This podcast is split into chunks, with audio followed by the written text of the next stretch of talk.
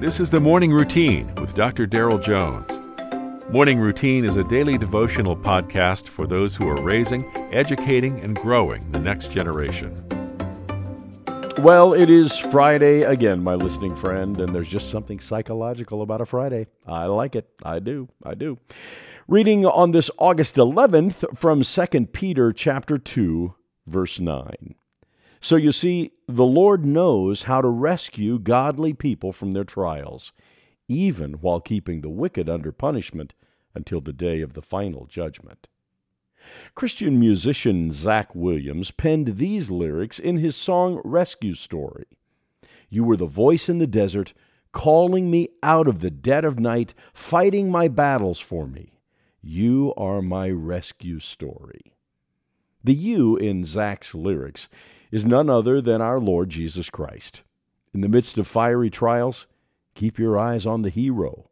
Peter had previously mentioned that the Lord knows both the godly and the unrighteous.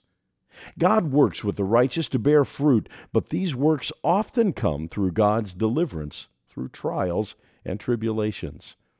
God knows the trials that people are facing. Sometimes trials are the test of our faith. Other times, they're the evidence of the broken world that we live in. But either way, I love the way Peter says it. The Lord knows how to rescue godly people. I find great confidence in this. Many times I don't know how, but the Lord knows how. He can send an angel to take his tempted people by the hand. He can intervene and destroy the power of the tempter. He can raise up earthly friends. He can deliver his people completely and forever from temptation by simply taking us to heaven. No matter the difficulty, don't focus on how hard it is. Keep your eyes on the hero of your rescue story.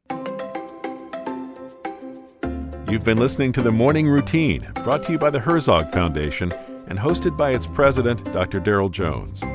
For more information, please visit herzogfoundation.com. To receive the morning routine as a daily email, sign up at morningroutinepodcast.com. See you in the morning.